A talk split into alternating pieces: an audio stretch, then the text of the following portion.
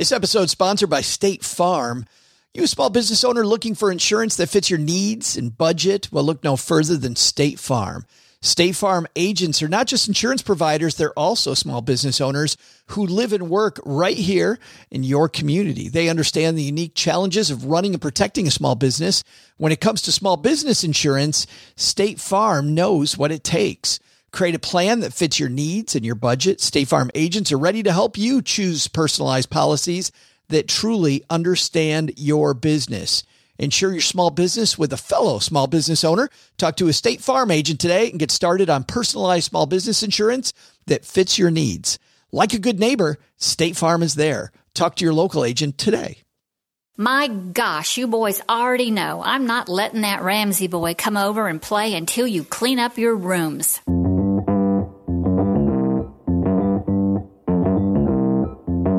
Live from Joe's mom's basement, it's the Stacking Benjamin Show.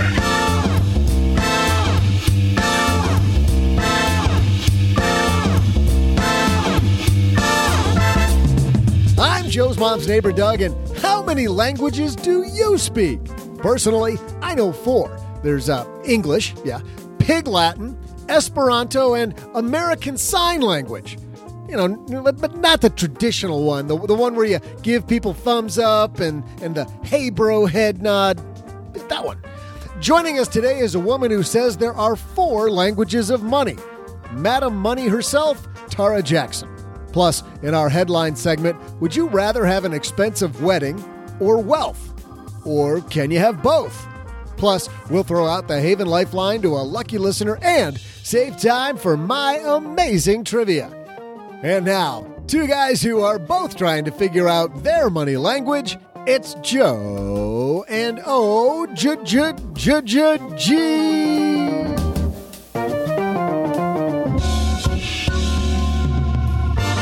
It's the language of podcasting today. Welcome to Wednesday, Hump Day on the internet and elsewhere. My name's Joe Saul-Sehy, Average Joe Money on Twitter, just so you know who's who. I know Doug already made the introduction, but this other voice across the table from me is my good friend, the other guy, or as we refer to him, OG. My love language is spending. Well, that's funny. I don't know if we talked about this at a time, but that is one of the four love languages. Money languages? And if you're married to a saver, Tarra will tell you that there might be a disconnect. Oh, okay. Yes. And then you have to learn to speak the saver's language. The the saver's got to speak your language. I want. Okay.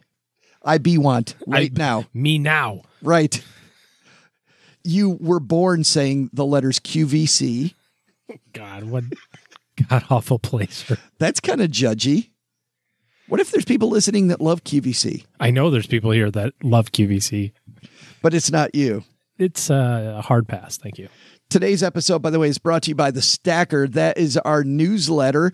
And you know what? You'll end up getting 52 lessons from us in The Stacker. Plus, you'll know what's going on down here in the basement. All kinds of money lessons that uh, I was putting together a book. The book was not very coherent, but the individual chapters were. And so we blew up the book. We're now putting out the uh, individual chapters. You get those as The Stacker. And we're going to be hitting the road here soon for uh, well for several different places. We also have some opportunities coming up for people listening, including, by the way, you. If you're anywhere close to the Detroit area, please come join us next Tuesday. Tuesday evening will be at the Maple Theater in Birmingham, Michigan. That is just north of Detroit. And uh, Scott Rieckens, the creator of the Playing with Fire documentary, is going to be here to answer questions and to hang out with us as we watch that documentary. Oh, G's going to be here. Doug, Andy Hill, Dorothea Kelly, uh, Kat Alford. Man, a bunch of uh, fun people from the Detroit area coming out. And hopefully that will include you. If you sign up for the stacker, by the way, you'll be able to find out exactly how to get tickets or just go to uh, go to the closed Facebook group and you'll see how to get tickets. We got a great show today. We got Tarra Jackson here talking about the money languages of life. But we got some headlines first, so let's get moving. Hello, darlings. And now it's time for your favorite part of the show our stacking Benjamin's headlines. Our first headline comes to us from Market Watch. This is written by Paul Merriman, the Paul Merriman. Paul writes an opinion piece, OG, called Want to Retire Rich? Have a Small Wedding and Invest the Rest. A friend of mine, he says, recently joked that if somebody was planning a $40,000 wedding, about average by some accounts, Paul Merriman would say, have a thousand dollar wedding and put the other $39,000 into a Roth IRA that earns 10% for 40 years.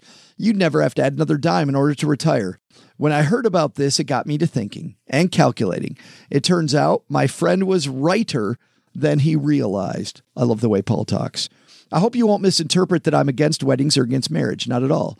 But if a couple or their families really have $40,000 to spend on a wedding, is that the best use of the money? And I don't want to get judgy here, OG, but let's take a look at this. At 25 years old, assuming that the bride or groom has enough to qualify for a Roth IRA, they could contribute $6,000, letting that much of the 39,000 start growing tax free, earns 10%, add 6,000 the following year. It continues to grow at 10%. That amount of money would be $1.77 million. And then he says if that money continues to earn 7% and they use the flawed 4% rule where you take out 4% of the money uh, and spend it, it still grows to 3.21 million by the time she's 95 and it's all tax free. $40,000 wedding, OG, age 25. Instead, invested over the next few years. What do you think? I think that you'd have a really hard time convincing people about to get married to do that.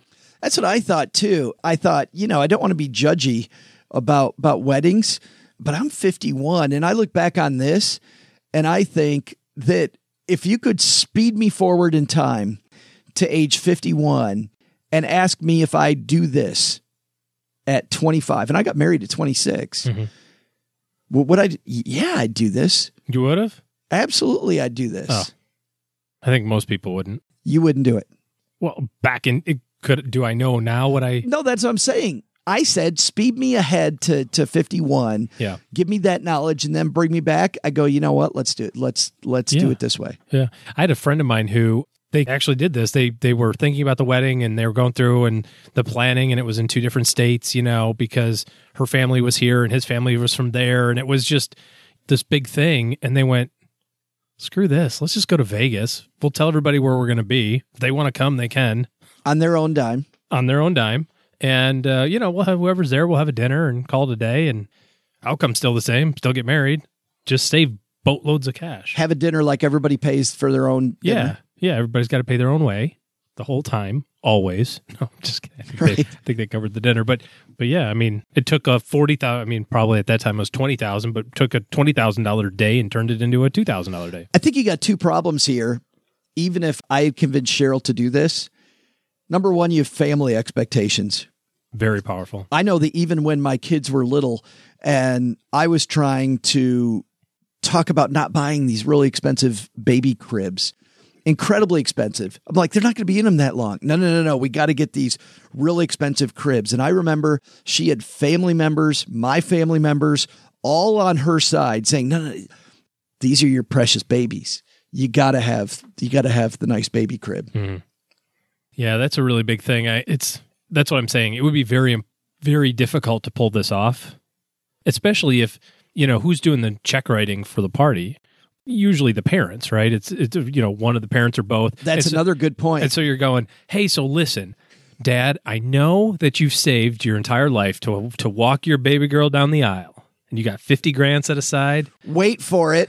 This is going to be awesome. I'll just take it in singles. You're the son-in-law, future son-in-law. I got a better idea. Yeah. Just hand me the cash. I've got it from here, Dad. Bill, can I call you Bill or should I call you Dad? Like, uh, neither. It would be Mister OG to you. You know. that would go over great. Yeah. So I mean, plus at 25, there's. I mean, know anything about anything, man. So I don't think you could get past any of that. you would none of that would ever happen. I, I distinctly, I mean, we've talked about this before. I remember talking to an uncle of mine and he was asking about some investment things that he wanted to do. And I said, Hey, let me ask you a question. Why, why, uh, you know, this is a long time ago. I said, why, why are you investing your money in this company and not, you know, when I worked at American Express with, with, with me at American Express, he just looked at me and goes, cause you're 22 years old. Well, you don't know anything about anything right now. Like call me in 40 years and then we can talk, you know? So Dad, I got it from here. Why don't you just give me the money you were going to spend on your precious baby girl? I'm going to invest it. That's uh, I would be so afraid if, Slurpee factory, you know, or whatever. well, yeah. Plus, it would never get saved. That's the other thing. The other problem that I have with these specific things. Hey, did you know that if you uh, set aside ten thousand dollars when your kid was uh, a zero, and they saved that money until they were sixty-five, they would have forty-seven trillion dollars? It's like, yeah, okay, dude. If I had an extra ten grand when my kid was born, I would have done that. But I didn't have an extra ten grand. Also, in other news, children are expensive. If you haven't figured that out by now, so maybe along the way, I might have gone, dang, that college tuition's pricey. I might, I'm gonna, I'm gonna hit that a little bit right now. I know, I know the time value of money, blah blah blah. But guess what? University of insert school here needs the cash. So you're assuming a lot of things along the way. Well, and I'm trying to always think of devil's advocate stuff. And I thought, what if, Okay. what if we had two fire movement families? And, you know, they are all aggressive savers. So they're all on the same page. I still couldn't hand that money to my son in law Not happening. or my daughter in law. No, I'd go. Well, if you don't need it, that's cool. Yeah, because I'm keeping it. Let me let me know if you ever need it in the future. Yes, I am. I am I keeping get- it. I'm keeping my own cash. Yes. I'll give my kids twenty bucks. If I can give them forty thousand. oh, oh! You guys didn't want to buy flowers with this or rent a hall. So, and what's weddings really about anyway? It's not about the bride and groom. It's about the bride and groom's parents going. Let me show you how cool of a party I can throw. Well, and it's funny you say kids. that later on in this uh, piece. Paul Merriman says that his spouse said to him, "A wedding," she correctly pointed out, is more than just a party. It's an opportunity for two families to meld together, which is is also true.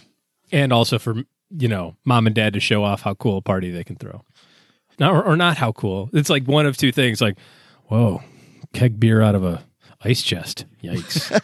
You know or like is this is this middle shelf stuff? This is a pretty good place. Open bar? Ooh till seven. Yeah. okay i guess frugal uh. and concerned about people's alcohol content. I guess that's okay. If it were if it were with my family, it'd be hey, two drink tickets for everybody. did you guys bring your own beer? Because we're out. I'm sorry. Yeah, I know it's I know it's 4:30 in the afternoon. And and then the, and the wedding started 4 minutes ago. Not the reception. Yeah, the wedding Absolutely. started 4 minutes ago. Yeah. We're going to start at the reception place. We assumed everything went good over there at the church. Our second piece comes to us from Forbes. The $100,000 uncashed pension check. Tell me, for a money nerd, that's not clickbait. Uh, this is written by, by Ashlea Ebeling from the Forbes staff. Faced with increased scrutiny from the Department of Labor about lackluster efforts to find missing retirement plan participants, employers are asking for permission to send uncashed pension checks, money that belongs to former workers, to state unclaimed property funds. Quote, it's unbelievable, but everybody has that story of a beneficiary who's sitting on a check they refuse to cash with no discernible reason, says Aliya Robinson, Senior Vice President of Retirement and Compensation Policy for ERIC, an industry group representing large employers. Employers want to make sure they're doing what they need to do, but there's no guidance. Employers can't just throw up their hands when they lose track of former employees.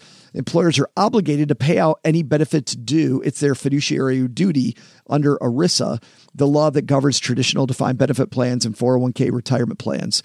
Uh, last week, in meetings at the U.S. Department of Labor, the Advisory Council on Employee Welfare and Pension Benefit Plans considered the topic in hearings. Permissive transfers of uncashed checks from ERISA plans to state unclaimed property funds. That sounds like a fantastic PowerPoint presentation. Oh my goodness. Permissive restrictions. How many minutes till you're asleep? Well, already negative. Yes. I want that in podcast form so I could just put it in to go to sleep, like the podcast, you know, Sleep with Me Exactly. or one like that. That's not a that's not a podcast. It, it is. No, that's not you begging. I'm saying it is. It, there is a podcast. I met the guy that does it. It's a podcast where a guy tells really boring stories and you fall asleep. and it's wildly successful. It's incredible. Uh, one anecdote at the hearing involves a $36,000 check. Such a big on cash check isn't a one time thing. In one case, an employer sent out a $100,000 lump sum check when an employee retired and it waited, waited while it went uncashed. Must be nice. Probably the same people that are doing fifty thousand dollar weddings. How do, how do you not cash a $100,000 check? Don't know. Write me one. I'll let you know how fast I cash it. I'll, and I'll show you how fast it bounces. Yeah. Uh yeah, this is weird. I think it's interesting when people always say that stuff like this doesn't happen to them. You know, it's like, oh well, I I would never lose track of my money or I would never and it makes sense to aggregate things. It makes sense to make things easier for yourself, especially as you get older. You know, we kind of sometimes forget things here and there. I had a client that not too long ago emailed and said, "Hey, I just got a check from um, Whirlpool for 380 bucks. What is it from?" And I'm thinking, I don't know, warranty claim. Uh, you know, did you have a part go bad? Like it could be a million things. I said, I don't know. My first thought Cash it. You know, is it made out to you? Cash it. Next month, hey, those Whirlpool folks sent me another check for 380 bucks. it's a dividend check. I wish. Nope. Pension. I go, well, did you work at Whirlpool? Oh, God, yeah, but that was like 40 years ago. Okay. And how long did you work at Whirlpool for? Oh, gosh, probably 20 years. Okay. So thank God they found you because we've been working on this stuff for 20 years. You think it might have come up in conversation. Oh, I'm going to get a pension from Whirlpool for 400 bucks a month. So you lose track of it. I think it's worse for younger people because you see people that age, you know, that guy's got to be around 80 years old. For those people, they might have worked for one or two employers. Yeah. The, the average, what, what do they say? The average millennial is going to work for at least five different companies. Yeah. You could have benefits strewn all over the place and not know about it. It's nuts.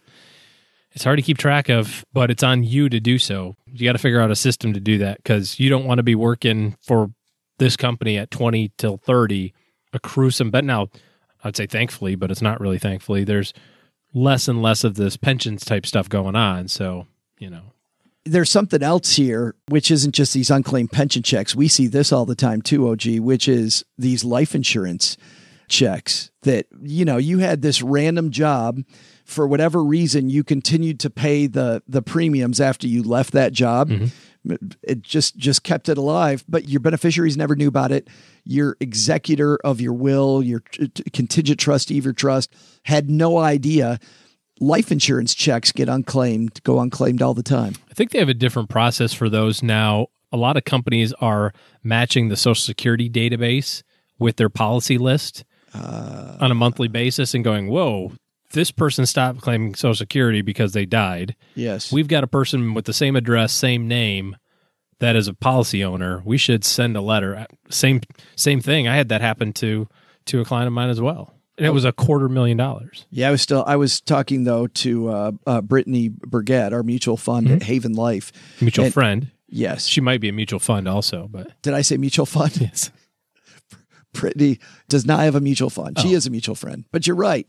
She uh, she said th- it, it's still. I mean, it happens to them. Every day. Yeah, it's it's just it's it's crazy. The uh, I think the lessons there are begin building as you're at different places exactly where everything is, so that at least your beneficiaries can find them. But even better than that, why wait till you're dead? Make sure you know what dollars are coming in, so that you're able to take advantage of this while you're alive. And then the other thing is, I dare you go ask your future in-law if you can just have the 39,000 bucks and then call us cuz we want to interview you afterwards to find out. And him. See how much other money he has.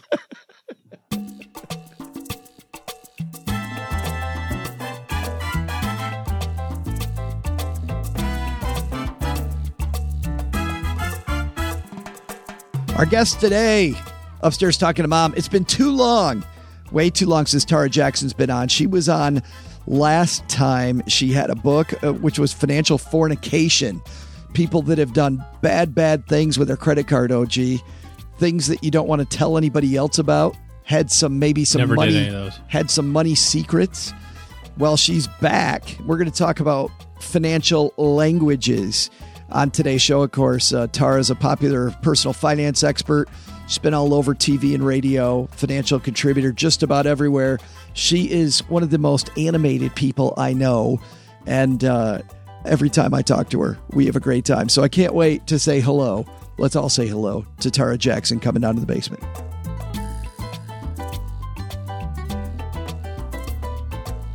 And coming down the stairs to the basement, it's our good friend Tarra Jackson. She's finally back. Man, I'm trying to tell you. I'm tired.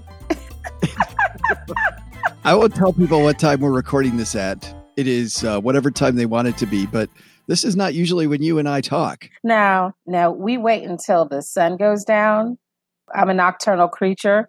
So the only person I would be at this hour talking, as you can tell, I don't even have my coffee, is you. Well, thank you.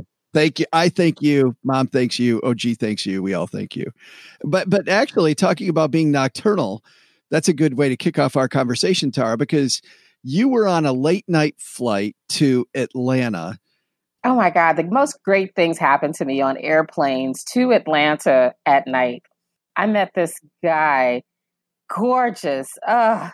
And I was walk I was watching him walk down the aisle and I'm like, good God, he's fine.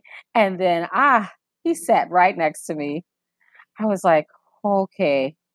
Okay. At first I wanted to sleep. At first I wanted to go to sleep. And I was praying whoever sits next to me would just shut the heck up and not talk to me so I can go to sleep. Because the second somebody sits down and they turn to me and they go, Hey, how you doing? I'm like, Oh, please no. No, right, no, no. Right. No. Oh, I'm good. I'm about to take a nap. That was my cue, right? But when this guy sat down, I was like, "Hi, how you doing?" and he was very nice. Um, other than being statuesque and beautiful, when he sat down, he got this phone call. I'm assuming it was because it was his wife. Because when he picked his phone up, I saw the freaking wedding ring, and I was like, "Oh, that sucks." There but so any dreams of him becoming my husband was shot to heck. So, you know, he, he was having this argument with this woman, which I'm assuming was his wife. And he was like, Why are you spending all the money? We're trying to buy a house. We're trying to do things. You keep spending all the money. And she's yelling, wah, wah, wah, wah, wah. You, you, you know, Charlie Brown, wah, wah, wah, wah, wah, wah, wah. I heard Yeah, that through the phone. Yeah. Then all of a sudden he just hangs up and he like, oh God, you can see it just drained him. And I'm trying to mind my own business, right? But I'm eavesdropping his conversation, but I'm looking at my phone like, okay, let me try not to look like I'm being nosy. It was a classic, you know, argument, a money misunderstanding or a financial fight that I see all the time. And I just witnessed it from a stranger. Usually they come to me to talk about it, but I witnessed it from a stranger. And he looked like he just did not know what to do. How did you know? Because obviously, we're going to go into these two people are clearly talking different languages, but how do you transition from that into well, they must be talking different different ways about money? Well, when he started saying, Why are you spending all of the money we're trying to save for? I immediately knew he was a saver and she was a spender. So that argument happens a lot with couples. The saver wants to keep the money and save the money because that's their safety and security and they want to maintain control. The spender, if they have access to it, we're going to spend the money. We see it, we like it, we buy it. So if we have access to the money, even if it's a savings account, we're going to spend the money. We'll create logical reasons as to why I must and had to spend the money. And so that is a classic argument that I witnessed. What what are you said saver and spender? What are all four of the languages? The four languages is saving, spending, investing, and giving. Okay. Right. And what's your goal knowing the different languages? To be able to communicate better to people? To be able to communicate better to people, but also know how to communicate in all of those four languages so that when a certain situation occurs, you speak in a language that serves you. So if you're thinking about your retirement and your future self, spending and giving may not serve you. Saving may serve you, but you may want to learn investing. So you can at least communicate, or if someone's communicating to you about investing, a financial advisor, you can communicate and understand what they're saying. I got this is as much about knowing yourself as Yeah. it is about communicating then. Yeah, it, it really is. It's really all about you, right? Even though we don't want to argue about money and we want to focus on another person's financial language and learning their financial language, when you become fiscally bilingual, now you have the control. So, you can have a conversation that serves you in any type of capacity with anyone. You, you say that uh, we all grow up almost like you know we all grow up with baby talk and whatever language those around us talk. You say it's the same financially. We kind of grow up with our parents talk. Yeah, we grow up. There's three things that create our communication style, just like if we speak English or we speak a certain dialect. It's educational, environmental, and experiential. So, environmental is who you grew up with your family, your friends, your neighborhood, anyone that's around you. I grew up in a household where my parents were spenders. They had the most awesome house parties every freaking weekend and they bought everything. And if they didn't have enough money to buy it, guess what they did? They put it on a They credit card. They borrowed money to spend Yeah. more money, right? So I grew up in that environment. So the dominant language that I have is spending. The irony of it is the dominant financial language of my sister is savings because she saw, she was in the house when I left. She saw the struggle. She saw the arguments. She saw all the pain that came to being a spender. She didn't want that in her life. So she wanted to be completely opposite of them. So she would hoard money because she was scared to be like my parents. So she became a scared saver. Ah, and, and that might be part of the reason. Like I have twins, and my twins both grew up with Cheryl and I, and my twins, their financial languages, Tarra, are totally different. hmm But but it's because they're reacting to different parts of the same coin. You're saying. Right, exactly. It's still a dime or a nickel, but I'm seeing heads, she's seeing tails. And so that environmental situation formulates our financial language. And then we go to school. So it's educational. So we learn different things. Just like I learned Spanish, I have to learn a second language. I learned Spanish or whatever. I can choose to be bilingual. I didn't. My my Spanish is hola, that's about it, and no say. But you know, tacos. tacos, my favorite, nachos, my favorite words, right? but it's educational, and some people want to learn. They actively seek to learn different styles of money, and they don't even know it, but they do. And then it's experiential. You can experience something. Like I made a whole lot of money, I spent a whole lot of money, lost a whole lot of money, and then I made it back. But when I made it back, I I became a saver because I did not want to ever lose it all again. So I learned another language of saving and became a hoarder of savings. Well, that's not going to help me for my future. So I also had to learn investing. So I had to put some money in an investment tool, understand that, learn that. And then, of course, giving, that's just a part of me. I'm a philanthropist at heart. So giving was not a problem. So now I can speak in all four languages when it serves me. They're not all, one's not better than the other. But you see these people that have trouble giving, or I remember when I was a financial planner, I would have plenty of clients that had a 401k at work and they'd say, Well, I'm not an investor. Well, yes, you are. Yeah. Just that language saying, I'm not an investor, turning on that fear button makes it very difficult for people to, to go anywhere. It's because they don't understand the language. Because investors, financial advisors, investors are special and they, they speak a certain language and have certain terminologies that they expect everyone to understand. And everybody's looking at them with deer in headlights, like, yeah, okay, yeah. And we're just nodding our head, like, yeah, we don't know what you're saying, but we're going to look like we do. I'm laughing because when I first became a financial planner, I didn't realize that. And I thought talking in big terms and talking like what, you know, whatever, using all the, the, the languages, talking about, uh, you know, the, the fee structure, about the alphabet soup when it comes to commissions, You're right. uh, beta, alpha, all this Mhm. stuff, standard deviation.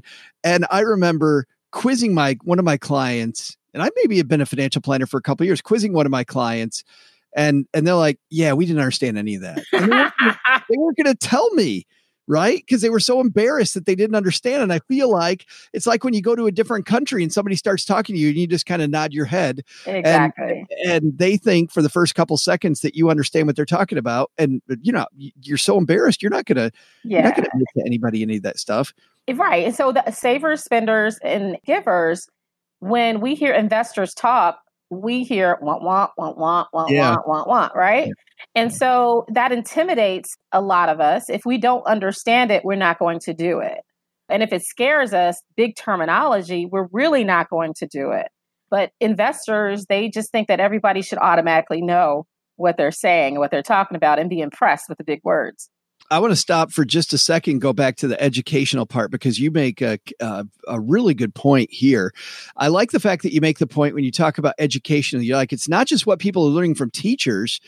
You're you're learning from the people around you. Yeah. Like you know, and when I when I I I read this, I thought I really did. I mean, when I was in high school, I was looking at what clothes people wore, right? Mm-hmm. How much they spent on shoes, mm-hmm. what people did for, you know, it was all about what your parents did. And so you're learning this language, this hierarchy that really, in a lot of ways, wasn't it was educational but it was also incredibly dis- disruptive yeah. and it was also leading me down the wrong path but it was completely educational how i was learning my language absolutely so even what we see it like we teach a lot of people by what we don't do and what we do do and so sometimes we have to be very careful. Like my parents didn't really have a conversation about saving or investing. We gave when we went to church.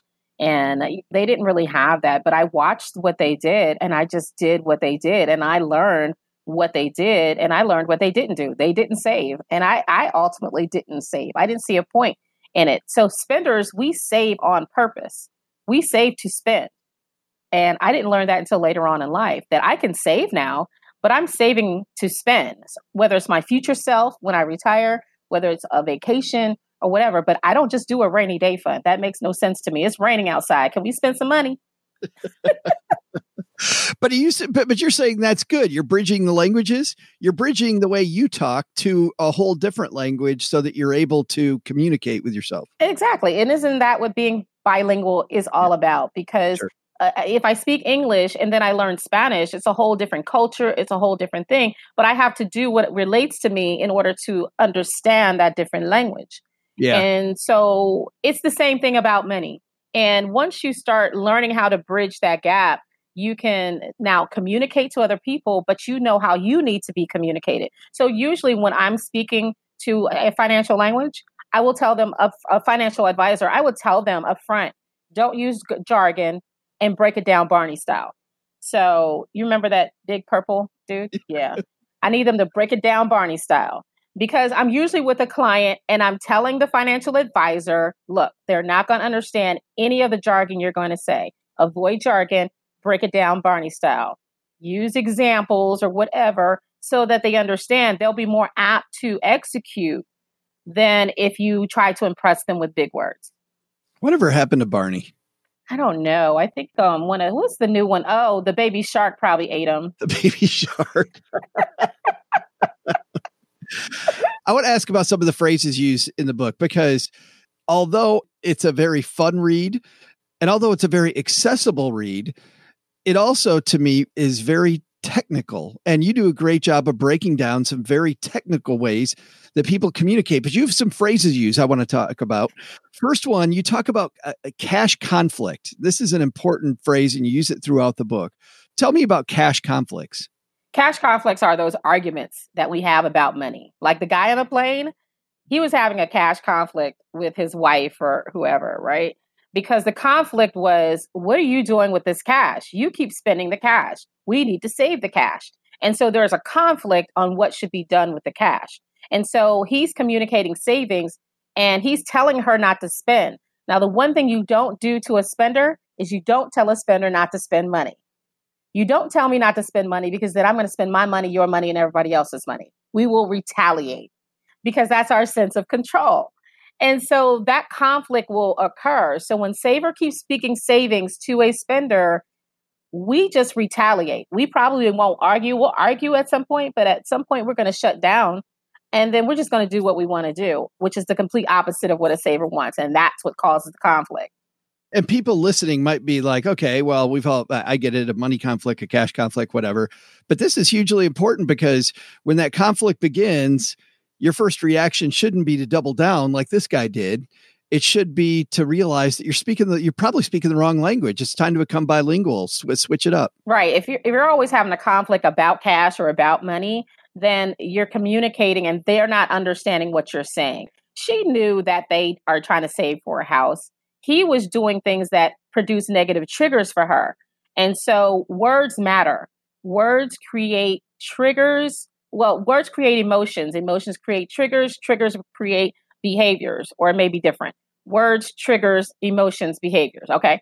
So if I say something negative, it's going to give me a negative trigger, which causes a negative emotion, and I'm going to do a negative action. And that's the same thing with money. So if you say something to me that I that I feel is a negative trigger, I'm going to feel negative about it, and then I'm going to do the opposite of what you want me to do. Yeah. The next one, I thought this was just a Janet Jackson song, the pleasure principle you talk about. What's that all about?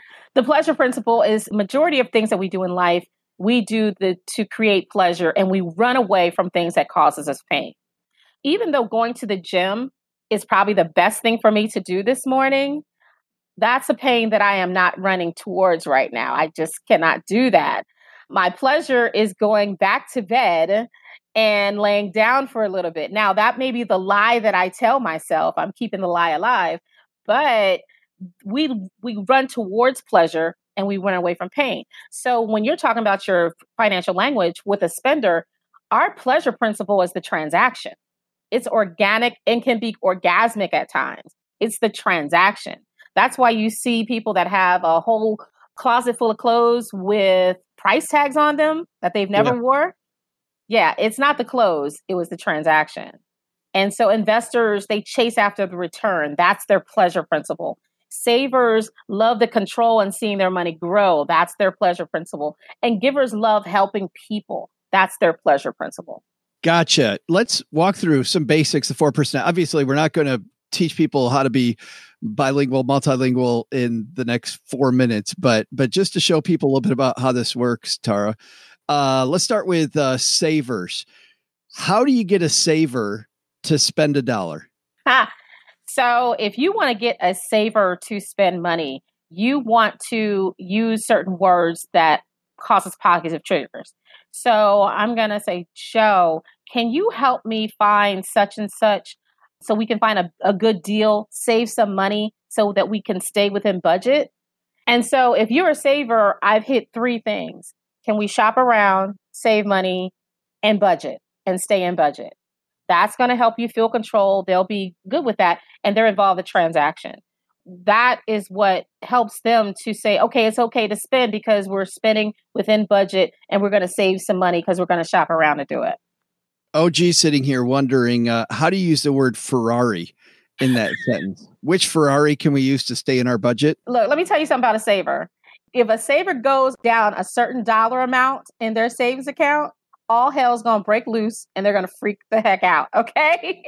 so as long as the Ferrari does not affect the saver's savings fund, and you can shop around. I don't know how you shop around for a Ferrari. but. but it's funny you say that because it all is. I mean, you know, people say don't compare yourself to somebody else. And a Ferrari might be in the budget. I mean, it might be to, to, a, a saver might be able to say okay to a Ferrari, is what you're saying. If it's relative, yeah. like if you make millions and millions of dollars and you want to buy a Ferrari, that's like buying a Ford. So, yeah. I mean, it's relative. Now, on the other side, how then do you get a spender to save some money? You, one, don't say budget. That's a negative trigger for us, right? So it's almost like don't going on a diet. You go on a diet. The reason why I don't do well with diets because it tells me everything I can't eat. And I'm focused on everything I can't eat. So guess what I want to eat? okay, exactly. Everything I can't eat. So I need an eating plan. I need an eating plan. Tell me everything I can eat so I can focus on that. And that's what I want to eat. That's the same thing with a spender. Spenders, we like spending plans because we're planning on what we're going to spend on. We can spend on savings, we can spend on investing. So instead of seeing the bars, you see the opportunity. Opportunity. A spending plan gives me opportunity because now I can plan on how I'm going to spend my money. A budget, I feel restricted and controlled. And we just retaliate with that. We'll try it for a while. A budget tells us everything we can't spend our money on. And we don't want that. So we need a spending plan. So this is what we can spend our money on. And if we don't have enough money to spend, we either need to cut expenses or we need to make more money. But we have to be taught that the savings and investing side of it, and in most cases, the giving side of it, they're non negotiables. So we have to set it and then forget it. So put it away and we can't have access to it. So if we if a spender has access to the money, it's going to get spent. It just is. So the savings, mine is automatically sent. There's a certain dollar amount that's automatically sent to my savings account, uh, money automatically sent to my investment account, and money that I automatically send to my church. And I have what's left over. And if it's not enough, I either have to make more money or I'm going to have to cut some expenses because I want to have fun too. That's so funny. I had to do exactly the same thing because I'm a spender. And if my wallet is has any money in it, it's going to be gone. So I'm actually the opposite of a lot of people. I use plastic because of the fact that for whatever reason I don't like taking the plastic out of my out of my wallet. But but a twenty dollar bill, that's going to be gone. I mean that mm-hmm. will that will disappear. Well, the plastic, the the debit cards and the credit cards is not real money, so it doesn't have the same effect for most people than taking the cash out of their wallet because it's not real. All we want is the transaction to be approved, regardless of the dollar amount. But if I only have this amount of cash in my wallet, I'm probably going to be more mindful of how much I'm going to spend because I don't have any other means but what's in my wallet. Yeah, yeah. So for some spenders, we probably need to do cash so it controls the spending for that particular time. Because if I use my debit card or my credit card, sometimes the spending can be unlimited. But it's also funny how that's about knowing yourself and that I'm the complete opposite. Like mm-hmm. once I figured out that I'm the opposite of exactly what you're talking about, that's when things started going better for me financially. Absolutely. It, it is not, you know, I keep telling people that wealth is not defined by one person. You define your wealth. You define what's financially successful for you. You define what works for you because that's going to take you to your success. And what my success is may be the complete opposite of yours, but we all achieve our own success. You and I both know people who are great givers, and uh, some people, frankly, that give so much they give completely to their own detriment. They won't take care of themselves, but they'll give, give, give, give, give. Triggers for a giver. What are some of those triggers for those people? Well with the givers you cannot tell them you know you really need to stop giving or whatever. That's just their being and you have to celebrate the fact that they are a giver. And the unique thing about a giver they're automatically fiscally bilingual. So if they give money they're probably a saver too so they're a giver that is a saver if they give a whole bunch of stuff or buy a whole bunch of stuff for other people they're probably a spender as well if they give to businesses, your angel investors, or they just want to help someone's business, they're probably an investor as well. And so that's a unique thing. So celebrate that they're a giver, but you also want to teach them that it's okay to give to themselves, to give to their future selves, because they need to know that that's their whole being is to give. So you're giving to your future self. I'm Tarra, but Juanita which is my 70 year old self, is going to need certain things. So I need to give to Juanita, right? I learned that from Tiffany Budgetnista. Her old person, her future self is Wanda. I said, I got to give me a name like Wanda, dude. you start because, talking about Juanita. I'm like, who the hell's Juanita? Right. That's our future self. Gotcha. She, she gave, she gave yes. her future self a name. I said, mine's going to be Juanita. So I got to take care of Juanita and I got to give to Juanita, which is my future self, because I don't want Juanita in in Walmart saying hi at 70 80 years old. So this one lady, she was a giver. Um, I just spoke at a conference. She came to me and said, "I'm just a giver. I just give everyone." And I just got out of the hospital because I'm just, you know, depleted. And I said, "Look, have you ever been on a plane?" She was like, "I'm always in a plane." When they say when the oxygen mask come down, who do you put it on first? Well, I put it on myself. Why? because if I don't, I could die. Exactly. So your financial oxygen mask on is required to put on first so that you can help other people. If you give the oxygen to everybody else, you're going to die. And then who's going to be able to take care of you or take care of them when you're gone? So it's required for us to give to ourselves first, especially for givers, before we give to anyone else. The book is called The Four Financial Languages The Secrets to Communicating About Money. I could talk about this topic all day. Tarra, it's about time we got you back on the show, by the way. I know. Thanks for hanging out with us. Where do we get it? You can get on Amazon and you can get the Kindle. You can download it right now. Or you can go to madammoney.com or, you know, you can go to the four financiallanguages.com, the number four financiallanguages.com and learn more about it of all those places you mentioned, I'm just going to tell everybody which one I like the best because you've got a cool community around Madam Money, and it's so fascinating to see just the good work that that not just you but your community does. I mean, you've got this, I don't know, this cool band of brothers and sisters who just are these super people, and uh, I'd encourage people to go there. Yeah, madammoney.com. It, it's a it's a great hub, great place and learn different areas that I have as well. So yeah, thanks for hanging out there. Yeah, well thanks thanks for hanging out here. I appreciate it. My pleasure. Hey there, you stacker of Benjamins.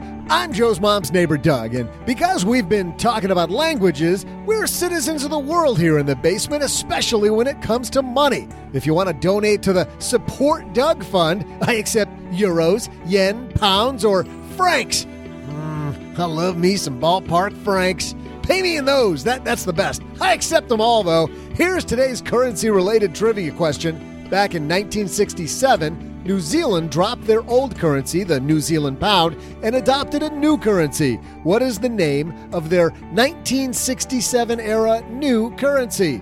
I'll be back with your answer right after this.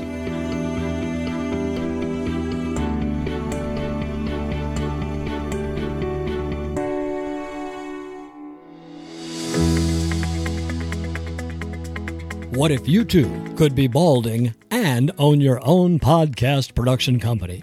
Think that would be too good to be true? Well, strap on the wow helmet, kids, because we're about to introduce you to Stacking Benjamins in the Can. Now, you too can create a moderately successful internet radio show from the comfort and privacy of your own mom's basement. That's right. Stacking, Benjamins, in the Can is the do it yourself kit that's creating tons of internet fun. What's included? Well, feast your eyes on this, kids. Open up your Stacking Benjamins in the Can, and you'll see 14 ways to talk about your latest trip to Bavaria. 18 of the worst bad dad jokes you've ever heard, your own barely relevant holiday calendar, a sealed container brimming with the smells of stale basement air and day old pizza, plus one script chock full of segue ideas. And because there was still a little room, we also shoved in your very own Steak Brother story. All in, in the, the. But that's not all. Think we can't do better? Oh, yes, we can. We've also thrown in, in the, the can, can five gratuitous references to OG's after school activity. Three boring tales about how cold it is in Detroit. And if you call in now, tons of free Sizzler coupons. How do you get it? You know that's not the question to ask. Oh, go ahead, ask us. How do I get it in, in the, the can? Here's the secret to stacking Benjamins in the can. Just head to your mom's basement, buy a microphone, and we'll take care of the rest. Stacking, stacking Benjamins, Benjamins, in, the, the can, can couldn't be easier. Still not sold? What if I told you stacking Benjamins in the can is, is gluten free? That's right. Healthy, barely funny, and all stuffed into this refillable souvenir container. Call for yours today. Operators are standing by. No animals were harmed in the making of this recording. Welcome back, trivia fans. I'm Joe's mom's neighbor, Doug. Word of fair warning turns out that not everyone enjoys receiving various currencies like the basement does. I just tried to trade the Uber Eats guy a couple of euros for some ballpark francs, and he looked at them like they were fake money. Well, in fairness, they weren't real euros, but these checkmate knockoffs should be good for something, right? Leroy down at the corner gas station said they were valuable when he used them as change for my quarterly tire air rotation. Guess not everyone is as cultured as old Doug, but here's some culture. Before the break, I asked you this question What is the name of New Zealand's new 1967 era currency? The answer? If you said they traded pounds for dollars, uh, New Zealand dollars, that is, you'd be correct. See ya!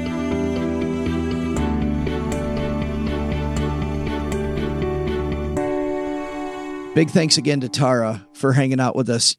Obviously, Tarra knows what she's talking about, OG, but how many times have you sat in a meeting with a couple and he's talking one language, she's talking another, and you can you can just see the disconnect as a third party in that discussion. all the time. It's so frustrating. all the time. Yeah.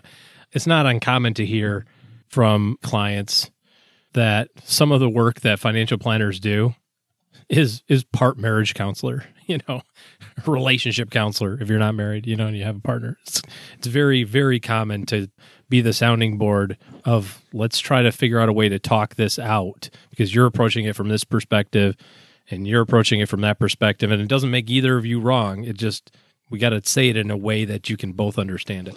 Well, sometimes I couldn't even bridge that gap, but at the very least, I could speak the other language. So, like you know, we'd have these these conversations where one partner would turn to the other one and say something, the other one's not getting it, and I would interpret. Yeah. you know, I Translate. just yeah, yeah. So I couldn't bridge the gap between them, but I could certainly make sure everybody was on the same page. So great stuff again from uh, from Tarra. Hey, let's throw out the Haven Lifeline OG and tackle some of life's most important questions. Our friends at Haven Life Insurance Agency, they put what you value first. What's that? I'm not paying attention. Dinner, man. I'm I'm anxious for dinner. That's what I value right now. Yes. So that's it. Dinner and dinner. Even though it's six o'clock in the morning. It is definitely not six o'clock in the morning where I am right now. Jeez. Well, I'm sitting right across from the table from you, and hmm. it's six oh four a.m. It's actually your loved ones in your time, and that's why they've made buying quality term life insurance actually simple. Head to stackingbenjamins.com forward slash Haven Life now for a free quote. Application's simple and online. You get an instant coverage decision. Prices are affordable. And of course, they're issued by their parent company, Mass Mutual, which is more than 160 years old. Today, we're throwing out the Haven Lifeline to our friend Russell. Say hi, Russell. Hey, Joel and Obi. What's an accredited investor? Why should I become one of those? Thanks. Size extra large. OB. I love that. It's so awesome. And by the way, Russell, Gertrude, our Sizzler friend Gertrude, who also is the basement room mother, Which is true. she totally is the room mother. Gertrude is just going to send you a code. So if you're bragging about being an extra large, well, congratulations. Otherwise, there's no need to tell us that. But let's talk about credit investor. You're not one.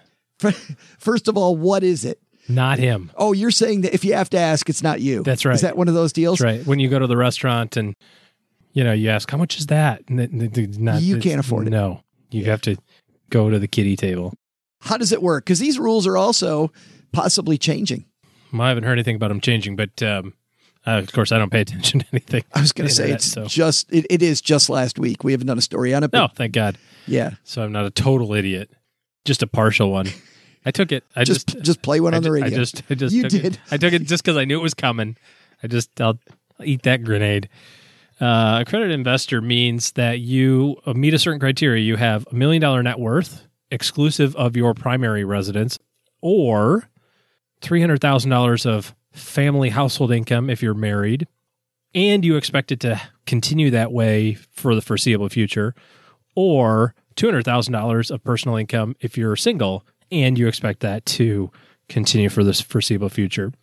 It's really self reported. There's not, I know there's websites that you can make yourself an accredited investor by somehow verifying something. Maybe, I don't know, take a picture of pay stub or fill in some lines and go, yeah, I got a million bucks. Um, yeah, some some places where you invest try to make you verify so that they don't get in trouble. It's more their own CYA. yeah, but I mean, mean, most don't. Yeah, most don't. I mean, you're taking the, you know, you want to invest in this thing and it's a private thing. You have to be an accredited investor, and you go, yeah, I'm accredited.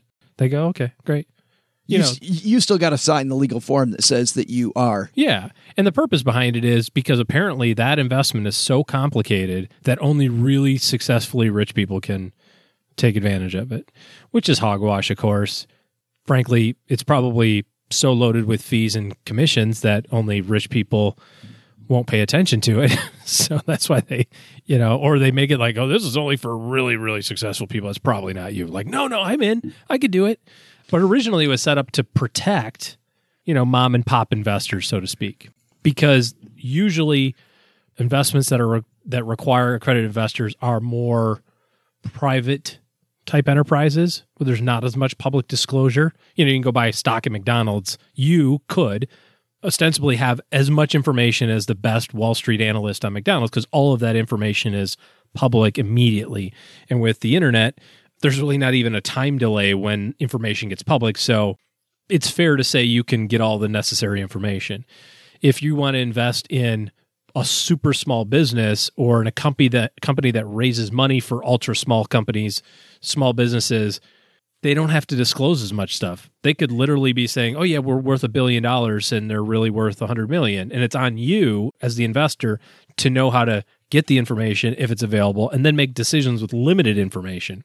So, for a lot of people it's pretty much much ado about nothing. I mean, It was originally put there because it was supposedly Russell for more sophisticated people to make sure that you were sophisticated enough to understand Didn't all I the say all downsides of those investments. Yeah. I mean, I said really rich. I'm, you know, sophisticated. I used air quotes. Yeah. I mean, rich and sophisticated are sometimes two totally different things. Well, sure, But but, how do you thing- define sophistication? No, I agree. And I don't, th- I think this is flawed, which is why they're changing it up. Allegedly, But I, so you say. But I also think that the new things that they're talking about doing, which you can go look up, are also Pass. I, I don't listen. I don't think there's going to be a good way ever for them to figure out who's sophisticated, who's not, without us going into some standardized testing booth, which ain't going to happen, right? So please, that would be actually that actually probably be the best thing for all of these products. Like if you had to pass a finance 101 course yes, yes, to be able to invest, like, hey, I know you're worth 11 million dollars, but dude, you gotta you gotta do finance 101 Yes. first. And then you'd go at the end of that course, you'd say, well, this is the stupidest thing I should do with my money. and in defense of, by the way, and in defense of some of these investments that require people to be accredited investors, as the internet has changed and as technology has changed, and some of these fintech companies have changed, because of the fact that the rules are written the way they are, I think OG is also bottling in a bunch of companies that aren't just socked with fees or tough to understand, but they might have limited liquidity, as an example. They Yeah. might have some some barrier there. But historically, I'm with OG if the, if we were talking about 15 years ago. There was no investment where you need to be an accredited investor that wasn't just, to my mind, was smoke and mirrors. I feel like with the rise of fintech right now, there's a bunch of fintech companies that are getting swept up in that. Well, yeah, and, and in that category, it still has the same issues, right? It still has liquidity issues. It still has disclosure issues, but maybe they're making it more restricted because they don't have the capital to hire a full legal team to disclose all the stuff that they need to. So no, it's, I'm saying I'm saying I've seen investments where the disclosures are all there, but the liquidity is still limited, but everything is completely on the up and up. Or Sure, there's some that's what I'm other. Yeah, it or there's some too, other but issue. it's just yeah. it just costs a Yes. million dollars to Yes. like have Yeah. all this stuff be public. I can make it a public investment and it costs me a million dollars to make that, or I can make it a private placement and it costs me eighty thousand dollars to do that. I'm just going to do that because I'm I'm brand new coming. I don't have a million dollars a year to throw at the SEC Yeah. to make all this disclosure information. I'm still doing the right thing. It's like we talk about, you know, advisors who are fiduciaries or not. It doesn't matter if you are or if you don't say you are, if you do the right thing. So they could be doing the right thing. It's just an easier way of doing business. Yeah, and so my uh, I guess my point at the end of this is well, I don't think they're all bad. I think that accredited investor waves a should wave a yellow flag in your face. It says there's some stuff I have to know about this before I jump in. I'll cop to that. We also get letters down here in the basement. And by the way, somebody sent us a letter again last week. I feel bad because No, you don't. You gleefully print it and then you crumble it up and go, no mas. I feel no, I do feel bad. I feel because we say it almost every episode. We're no longer accepting letters. This one, by the way, is from April, just to tell you how far behind we got. So, um, yeah, no more letters to the show. So, where Russell was really succinct, Jacob wrote us War and Peace. But we're Jacob, we're going to clean up your note a little bit because Jacob has a bunch of different priorities. OG, he's 27 years old. He got his uh, bachelor's in mechanical engineering last May, and he's now working as a full time engineer. And he's got a great family who's allowing his longtime girlfriend and him to live rent free in a daylight basement. We're in a basement. What's a daylight basement? One that has a little bit more daylight. Oh, does that mean that the the little uh, windows by the ceiling are a little bigger? I don't see any windows by your ceiling. Right, right behind your head. Oh, I thought that was some kind of you're calling me stupid. some kind of weird. Yeah. Okay. Anyway, I don't know. So he's got uh, a few things. He got seventy five hundred dollars in savings. He's maxing out his Roth IRA. He's maximizing his. Uh, he's putting six percent into his four hundred one k, getting all the match. He's got a student loan with fifteen thousand dollars. Those are between three point seven and four point seven percent. And he's got a car with three hundred twelve thousand miles on it. So he's got four priorities, OG. Priority one, he says, that Roth IRA. He didn't know that, and he wrote this back in April, he didn't realize that he could put money toward his Roth IRA from last year because he only put $850 in it. So he could have maxed out his Roth IRA. Second, saving for a car. Says his car's been the best. He's a snowboarder, though, and he's put the car through hell and back, and he's worried that at 312,000 miles, fixing what's wrong with it's going to be more than the value of the car. He's heard not to finance from everybody, but he lives 25 miles from work, no public transportation, or this, there's no opportunity to carpool either. Third, he wants to save for a house. Said he was keeping about 5500 toward his down payment, but he's worried if this money be better spent going toward the Roth IRA. And fourth is a school loan. He said that seems pretty straightforward. $160 isn't a ton. He used to put more money toward it, but then when he looked at that interest rate of 3.7 to 4.7, he thought that was beatable. So when he talks about the the investing piece with the Roth, he's a little worried. He says that the market being at its peak, in his mind, the investment's not as straightforward as it could be. But of those four, how does he prioritize those? This is a example of wanting to have everything done in three and a half minutes. And the reality is, is that you just can't do everything all at the same time. So you just have to kind of lay out here's how it's going to happen and recognize that it took you 27 years to get to this spot. So it won't take you 27 years to get to the next spot. It's going to seem like it, especially if you're saving for a home purchase and you need to accumulate 25 grand or 50 grand. You're going to think they'll never be there. But the reality is, is that there's no other way to do it. If you do it any other order, you're going to end up with taking two steps forward and three steps backwards because something will backfire. You know, you mentioned the car, for example. Yeah, you have to keep some of that money, seventy five hundred bucks. You have to keep some of that money aside for the car. But of, but out of all the moves, spending money on the car is the one that's going to help the situation the least. Sure, but it also is one of those things that will just jump up one day and be like, and Sure. today's the day you write a six thousand dollar check. Yeah. So you can't have that money in a retirement plan and then four days later go, oh, I changed my mind. You know, um, But my question still would be what's the smallest amount of money? If I've got all these other goals, which sound more important, yeah. how do I spend as little money on the car as possible and not have to roll the dice every day to get to work?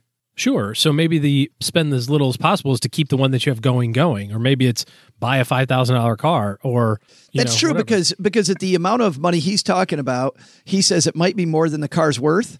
Who cares what the car's worth? oh, it's decidedly anything. A new tire is probably more than the car's worth. Three hundred twelve thousand miles. No, I mean seriously, have you put new tires on cars lately? I mean, it's a six eight hundred bucks probably. Sure. Right.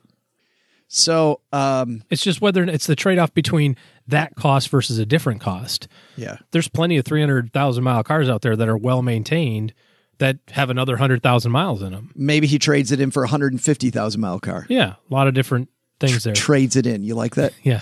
Push, pull, or drag. We'll give you a thousand dollars. No questions asked. Yeah, that's where you're having to take that place. Take take that car, by the way. Yeah, I wouldn't take it there though, because you're still not getting a good deal from that guy. You're not getting a good deal. Well, no, but you get a thousand dollars. Push, pull, or drag. It will overcharge you by a thousand dollars. Well, there's that. Don't look over here. Look over there. Push, pull, or drag. Earl, we need more smoke. Less mirrors. Flash the mirror in his face. He won't see. So we got to do it the right way. We've got to keep cash reserve good. You know, seven thousand bucks is a nice cash reserve. You could part with a little bit of that if you needed to for the car purchase if that pops up. But because it's right there, I don't like the idea of sending that money away to a retirement plan. I do want you to really focus on paying down the student loans. $160 a month sounds like pretty inconsequential dollar amount. You're like, oh, I can afford that. That's no big deal. But you'll be doing that for the next two decades, and then it will really suck worse than it does now. you know, so so you have the opportunity to pay down some debt. I would do that. Keep the cash reserve or build the cash reserve. The house down payment is another goal that you want to work on. This is just thinking about okay, I want to buy a house in one year. My house is going to be two hundred thousand dollars. I need to put twenty percent down. Can I accumulate forty grand in one year? Maybe the answer is yes. Maybe it's no. Well, and here's the thing. I mean, he's got a pretty sweet deal in that free basement, kind of like we do. Mm-hmm. If he can continue doing that, if he's happy doing that, and parents are happy with that now, he could really get a lot of work done toward financial independence. Because, you know, the, I mean, the three biggest expenses, right, are your housing costs, number one, your uh, automobile costs, number two, your groceries, number three. So Yeah. th- those are your three big costs. If, if he takes his housing cost to zero, and his automobile cost, he keeps those super low. This idea of saving 6%, those student loans could be gone like immediately. He could get so much money stuffed toward financial independence that by the time his parents are finally sick of him a year and a half from now, he, he, uh, he's, Well, you he- want to have a house payment? You want to buy a house? Do the house payment right now. You know, figure out, okay, if I bought a $200,000 house and put 20 grand down, my mortgage payment would be X. Well, I mean, is your income going to change materially in the next two years, let's say? well, I love, you know how I love that. I love play testing the mortgage amount. Yeah. I mean, you play test it and see what you can afford Yeah. and just put that money into savings. Yeah, that's how you get your house down payment, by the way. Is do that for the next two years, put away your two grand a month that your house payment's going to be, and boom, a year from now, you've got your 20 grand. And two years from now, you get your 40. But I still, if he's okay with pushing that back, I mean, I don't know what his priorities are. Yeah. He, he could make some a serious dent in getting his financial independence number moved up. Depends on how long you can stay quiet in the basement. Stomach living in the basement. Well, that's more likely it. Yeah. Thanks for the question, Jacob. You got a question for the show? We don't take, please don't send me a letter. Sorry. Please do not. Uh, instead, call the Haven Lifeline, stackingbenjamins.com forward slash voicemail, and you too can share your t shirt size on the show, even though we don't need it. Just no matter what, say, I'm an XL. 52250. Ding. Oh, geez. Oh, geez, sporting uh, uh, Stacky This Benjamin's is a, tee this right is now. a retro one. I know I you got, sell you got the one one from the tour. Yeah. How about that? Only the cool kids. Well, that's going to do it for this show. Lots of people to thank. We're going to let Doug do most of that. However, I do want to thank people that have left us a review of this here podcast because that tells everybody what they're getting into when they tune into Stacking Benjamins. This one is five stars from Mike McD, 1970. Do you think that means he's gone to, to McDonald's every day since 1970? Absolutely. Yes. This review comes to us from Terror Master. Oh boy. I wonder if that's his bedroom safe word. Keep going is my safe word.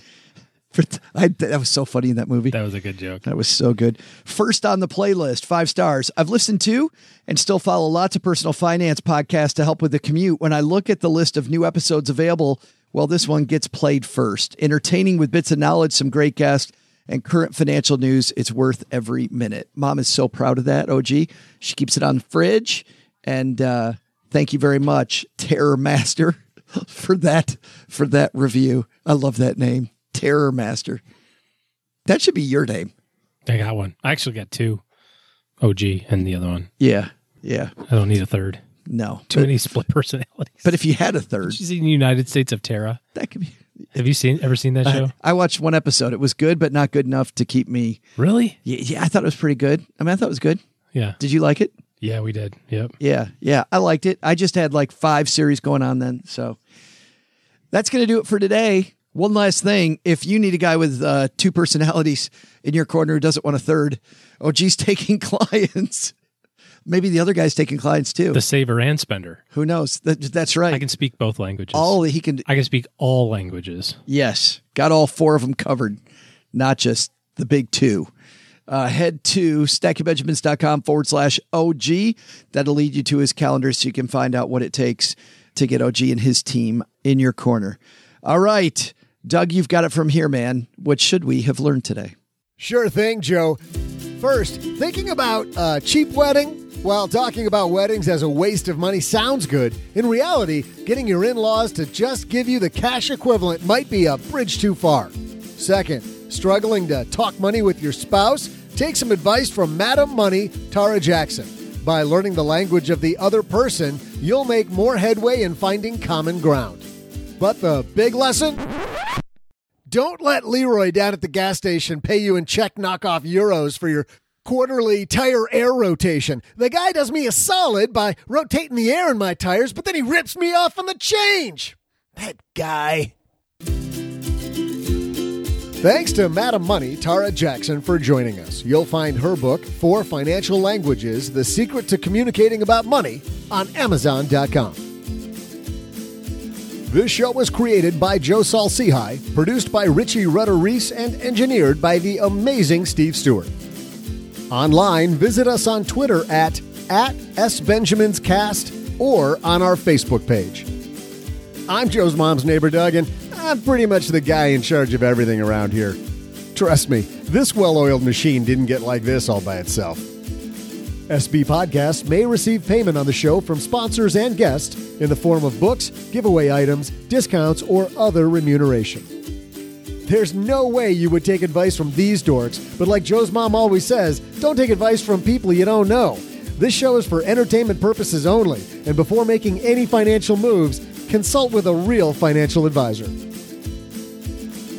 And yes, we know that the rotating the air in your tires is an old Bob and Tom joke. We'd thank and credit them if this were actually a joke. But I really got quality service, and Leroy completely ripped me off on the change. So don't write us about that. Just quit sending in your letters and nagging us about all the old jokes that, that I'm allegedly stealing from the greats. Just let it go, folks.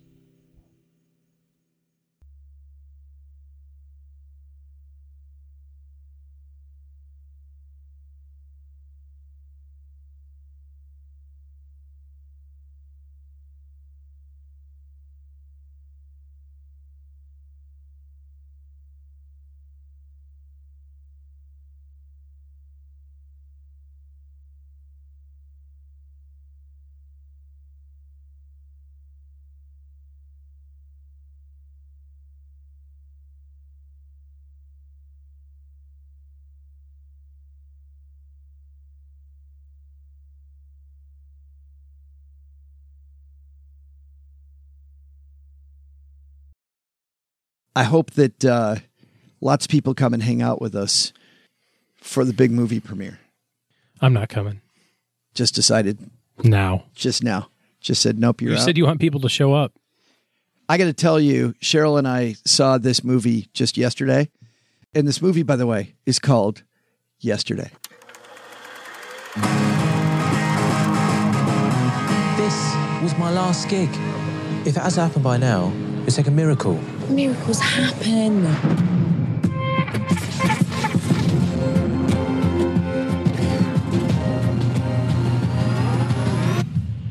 What happened? Electricity flicked off all over the world. Yesterday, Ellie bought you a present. all my troubles seem so far away. Now it looks as though they're here to stay. Oh, I believe in yesterday. When did you write that? I didn't write it. Paul McCartney wrote it. The Beatles. Who?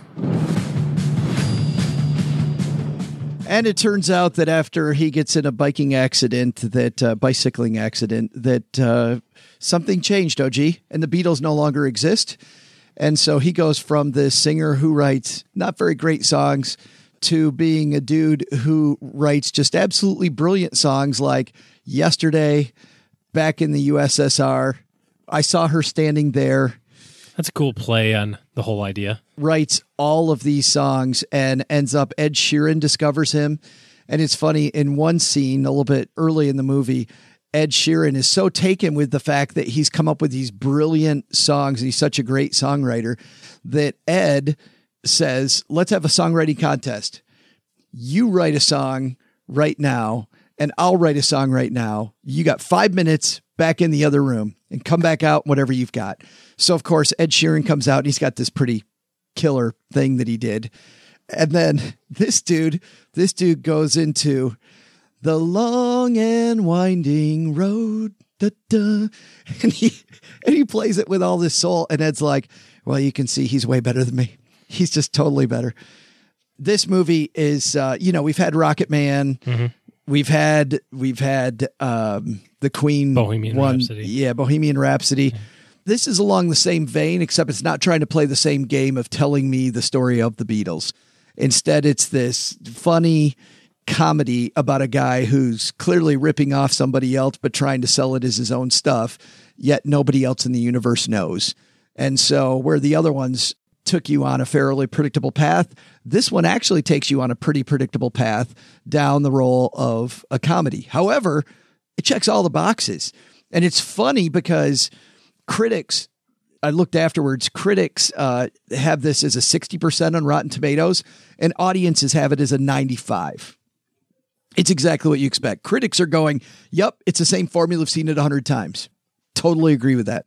Seen it a hundred times, laughed all my way through it, hummed every song, thought it was really fun. If you like the Beatles or just appreciate good music, like comedies, pretty funny movie. Yesterday.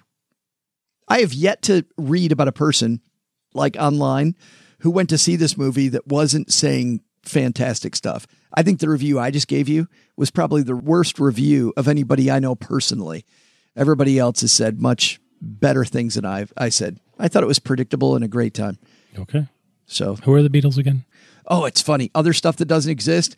I'll let people watch the movie and find out. But there's also, he finds out along the way as he mentions things that there's a few other brands that don't exist. But it's always random in the movie. Like the movie just starts to lag for a second and he goes, you know, it's kind of like da da da. Person's like, Whoa, what is that? What does that mean? You never heard of da da da? I don't know what you're talking about. Well, Stackers, the show is over, but the party is just beginning here. You know why? Because it's Military Appreciation Month, and we are giving out shout outs to all of our friends who have served in the military. And let's point uh, the finger right here at our good friend OG, who spent time in the military. And of course, we know what a giver he is, even when he pretends like he's being uh, Mr. Surly. Navy Federal offers member only exclusive rates, discounts, and tools to empower their members to help them reach their goals. Visit NavyFederal.org slash celebrate. and You'll see all their Military Appreciation Month offers and other Navy Federal offers. They've got all kinds of resources on their site, like best cities after service to help veterans transition to civilian life and best careers for military spouses to support military families. So much going on. Just head over to NavyFederal.org slash celebrate and take a look at all the Military Appreciation Month offers and their usual offers. Navy Federal, our members are the mission. Navy Federal is insured by NCUA, equal housing lender.